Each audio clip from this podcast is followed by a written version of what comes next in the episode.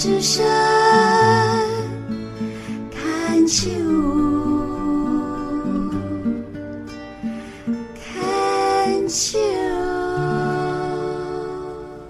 欢迎您回到《牵手来点灯》，我是主持人张光斗。呃，我们今天的节目是为大家分享谢礼法教授，他现任国立台湾师范大学美术研究所的教授。他在这一期出版的《呃九弯十八拐》，由著名的文学家黄春明先生创办的《九弯十八拐》的呃这本文学杂志里面，有一篇他写的一篇散文，叫做《在金瓜石的童年》。呃，节录有他这篇文章里面写他当年呃小时候，呃就也就是第二次世界大战的末期，日本战败前后，他们家里面人为了躲避呃美军的轰炸，所以一起疏散到青瓜石去避难。也在那个地方，呃，小小年纪的他已经看到了许多呃日本殖民呃社会所留下的一些痕迹。那些痕迹其实，在今天的台湾，其实已经几几乎被磨灭掉了，也没有人再去提那一段了啊。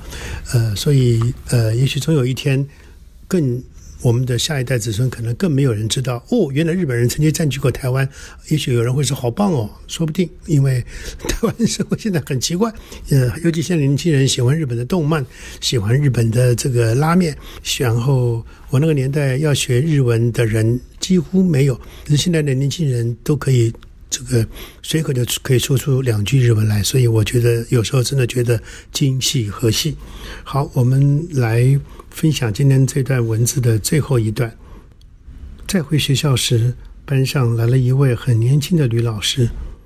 第一天上课就在黑板上写了很多难懂的汉字，也不说那是什么意思，只要求同学抄在簿子上带回去给家长看。我一回家就交给阿公，他拿在手上，还没有念就先唱了起来。正在走廊晾衣服的阿金姑也随着唱。我第一次听见他们妇女唱歌，接着我已听出不是日本歌，也不是台湾歌，这个不出几天，已经很多人会唱。早年阿公在唐山跑遍大江南北，学到各地语言。也学会打拳、唱戏、做菜、把脉、裁缝。回台湾当过辩护士和通译，可惜他已又老又病，而我还太小。关于他这一生，我知道的仅止这一点点。阿公在日本投降的这一年逝世。那天早上，我看着阿金姑把阿公身上衣服脱光，替他擦身体。发觉他出乎意外的瘦，竟然能坚持到亲眼看见日本投降。因您表兄以医生的社会关系，公祭当天来了两名日本警官，戴着白色手套，一卷长纸写好祭文，花上十几分钟才念完。他，我从旁瞄了几眼，纸上出现我听阿公提过的北京、苏州。天津、大连、广州等城市，是他在世时曾游览的地名，令我想起他在唐山一间古庙寄宿求神仙托梦，夜里仙人来到梦中，带他走去后院竹林，指着当中一根竹子，提示他明天醒来后数数这节子有几节，这竹子有几节，那他就活到几岁。结果数了又数。都是七十二节。果然，七十二岁时，他走了。这一年，我才刚七岁。战争期间，疏散到山区来的外地人纷纷搬回原居地，公路上每天是下山人潮。阿姐带我挤在小卡车里往台北开来，经过九份，抬头看去，满街是来往行人。这么热闹的山城就在近旁，在金瓜石住了近两年，居然没有人带我来过。车子已驶过老远，又频频回头，总觉得自己很快就会再来。老师铃木老师也一定会回来。阿公不会再回来了，他整整度过日本统治的五十年，再加上清朝时代的二十二年，是他的一生。而我只在最后的七年陪伴他，往后我的日子已是阿公无法想象的。每当有我又看到青瓜时，九份几度兴起没落。每一回改变时，我就想到阿公，若看到了，他会怎么想？然后又对我说什么？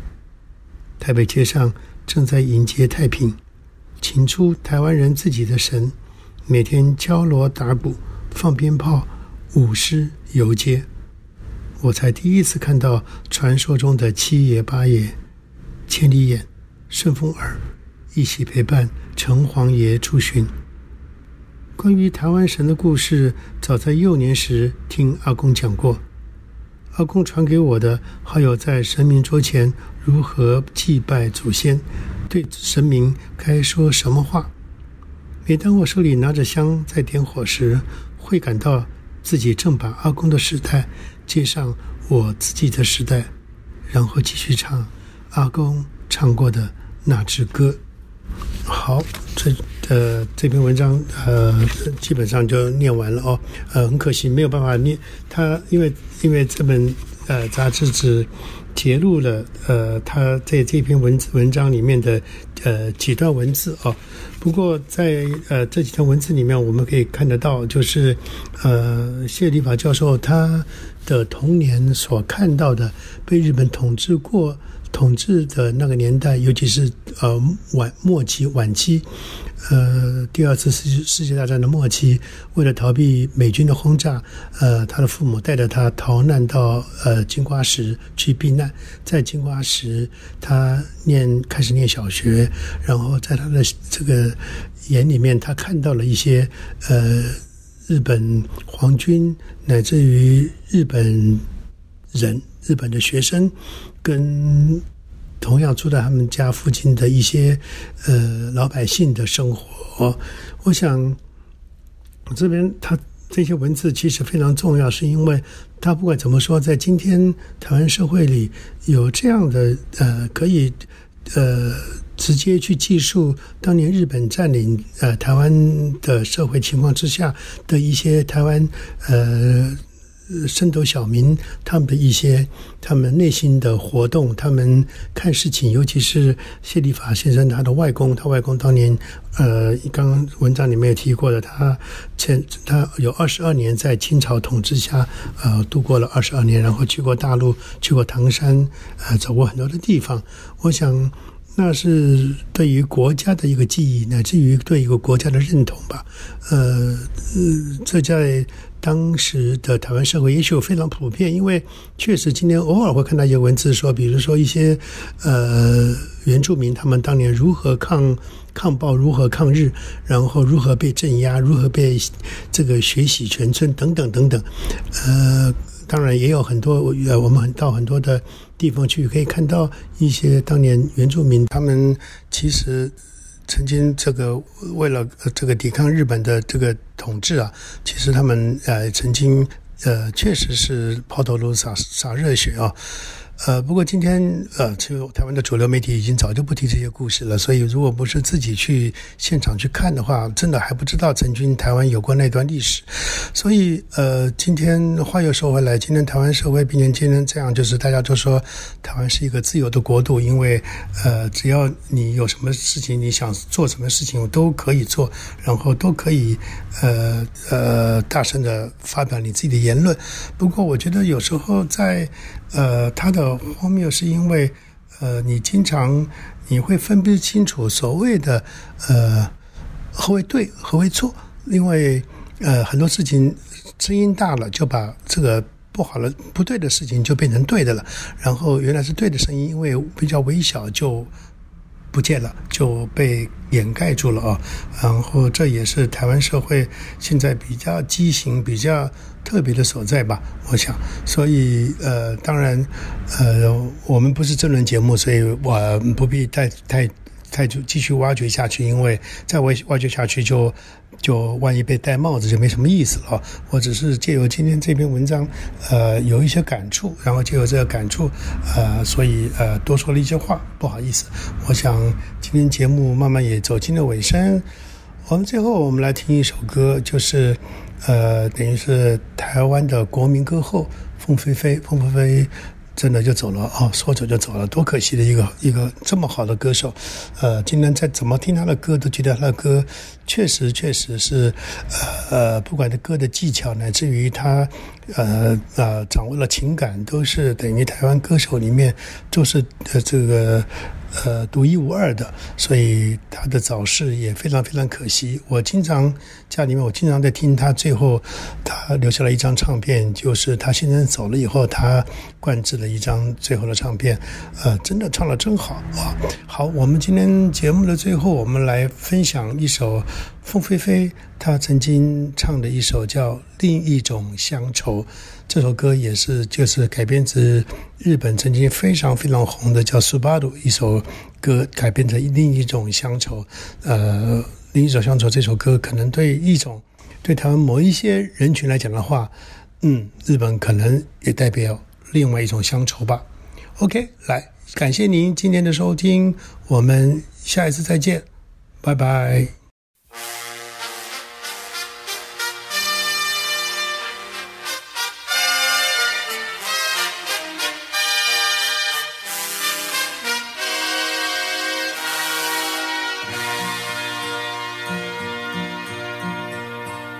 没有哭泣的那一种滋味，那种使人刻骨铭心的乡愁，如果深深经历那种感受，才会明白为何沾满心头。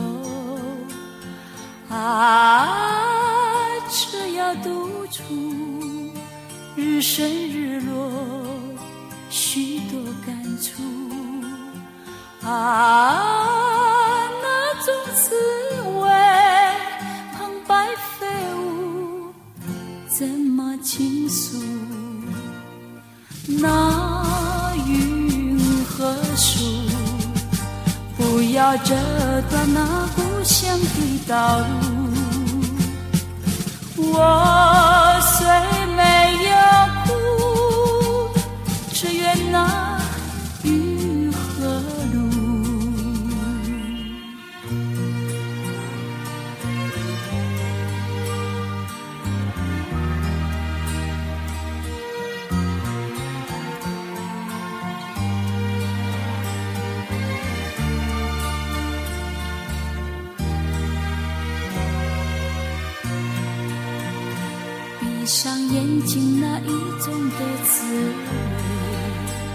那种使人刻骨铭心的乡愁，就在眼前不断地漫步。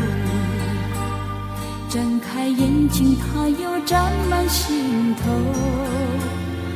啊，只要独处，日升日落，许多感触。啊，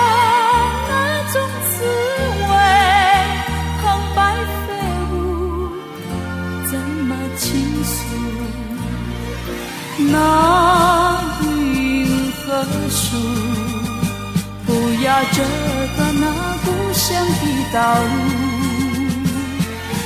我